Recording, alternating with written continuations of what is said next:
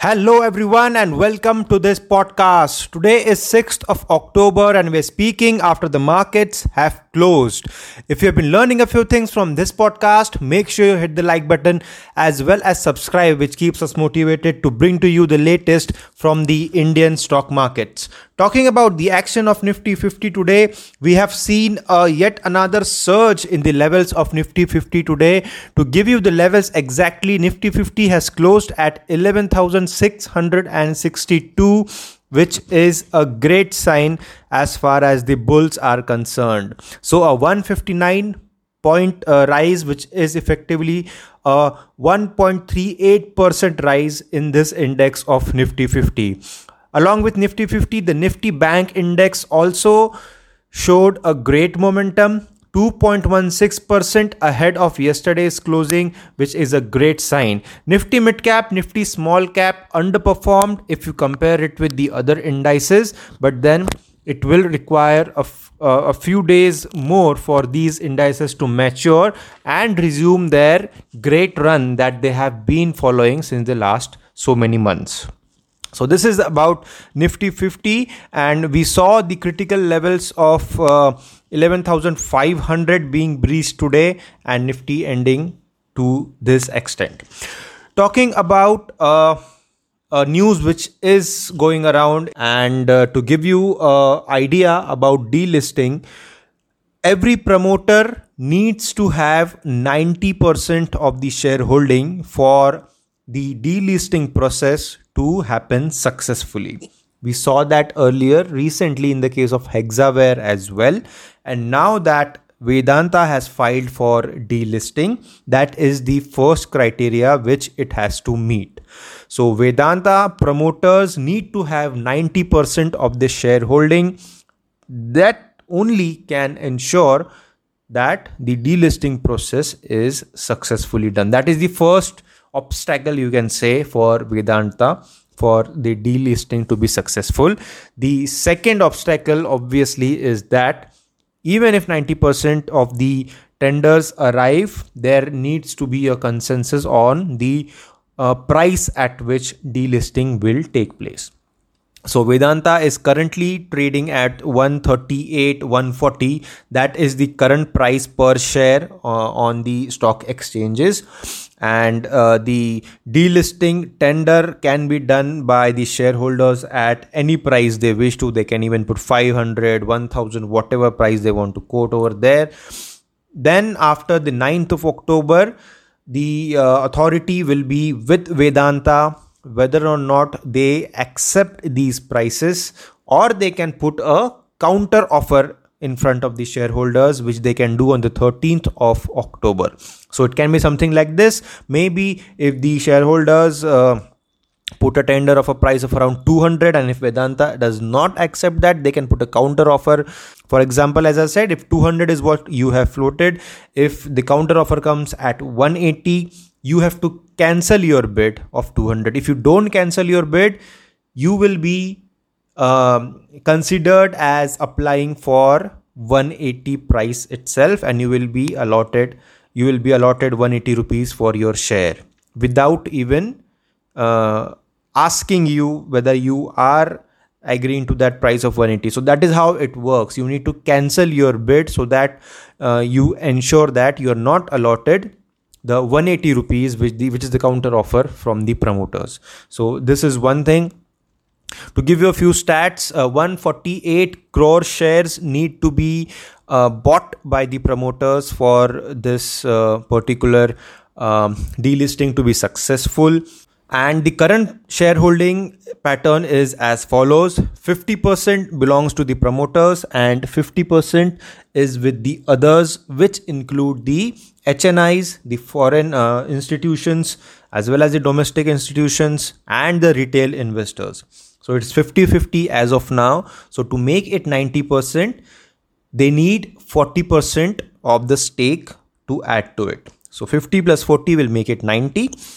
And out of the 50%, which is not with the promoters, 35% belongs to the institutions. LIC itself is a stakeholder of around 6 to 7%.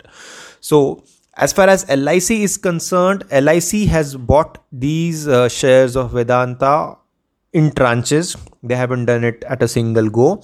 And the average price as at which they have uh, got these shares is around 180 or 200. This is roughly how uh, this is roughly what uh, we know through the sources on the internet. So if 200 let's say is the price at which they have the shareholding then obviously they would not like to book a loss and accept anything below 200 obviously because they also have an IPO upcoming and they would not like to book a loss which can affect their IPO. So uh, they uh, will not like to book a loss over there, and this is something which will be under the thought process of the promoters of Vedanta and uh, I'm sure Mr. Anil Agarwal, who is the promoter of uh, uh, Vedanta, will have this thing to ponder upon in the coming days. They have plan A, plan B. Obviously, when they have filed for delisting, they have got the plans which they can execute, and uh, this is one thing which they will be concerned about. So 35% belongs to the institutions. So 50 plus 35, if all the institutions participate, then it becomes 85% 50 plus 35 85 then it is only a case of 5% left with the retail investors so the retail investors need to participate with a majority of only 5% which is not a huge number. So the main thing the major thing is in the court of the institutions you can say. Now as retail investors as retail investors what should be our uh, point of view or what should be our stand or the course of action in the coming days? I will give you three cases. I'll uh, i'll try to explain you three cases how you can go about it. Let's say if you don't but uh, don't tender for this particular delisting as a retail individual then if the uh, listing if the delisting occurs at whatever price it occurs and the share is there with you even then you can avail a time period of 1 year and within that time frame of 1 year you can return the share to the promoters. You can sell the share to the promoters within that 1 year. And the price which you will be allotted will be the delisting price. So that delisting price remains locked for 1 year and you can give it to the promoters whenever you want. This is what has happened in the case of Hexaware also, and this is what will happen now in this case of Vedanta also. So, as a retail investor, you have got a period of one year, even if you haven't uh, sold your share by way of this delisting, you can do it anytime within that period of one year. The next thing is if even if the delisting does not occur let's say the delisting fails it does not succeed the 90% is not achieved then obviously the share price will go down in the bearish direction. There can be a gap down as well. Then you have the liberty to sell sell your share in the secondary market as per your wish. Obviously the uh, share price will go down but then if you're aware and if you are uh, uh, present in the market on that particular day. You can do it anytime from your trading terminal and you can sell it in the secondary market and get rid of it. Because not everyone has bought the share at uh, a price of more than 130 140 most of the people have also bought it at 60 70 80 90 100 and they in turn are in profit if even if there is a gap down and if they uh, sell their share in the secondary market if the delisting does not happen so in both the cases, I think the retail investor is uh, in a good condition, even if the uh, delisting occurs or even if it does not occur. Even if it occurs, then also you have got that period of one year wherein you can uh, get rid of that share and get the cash out of it. So this is the scenario regarding the delisting of Vedanta.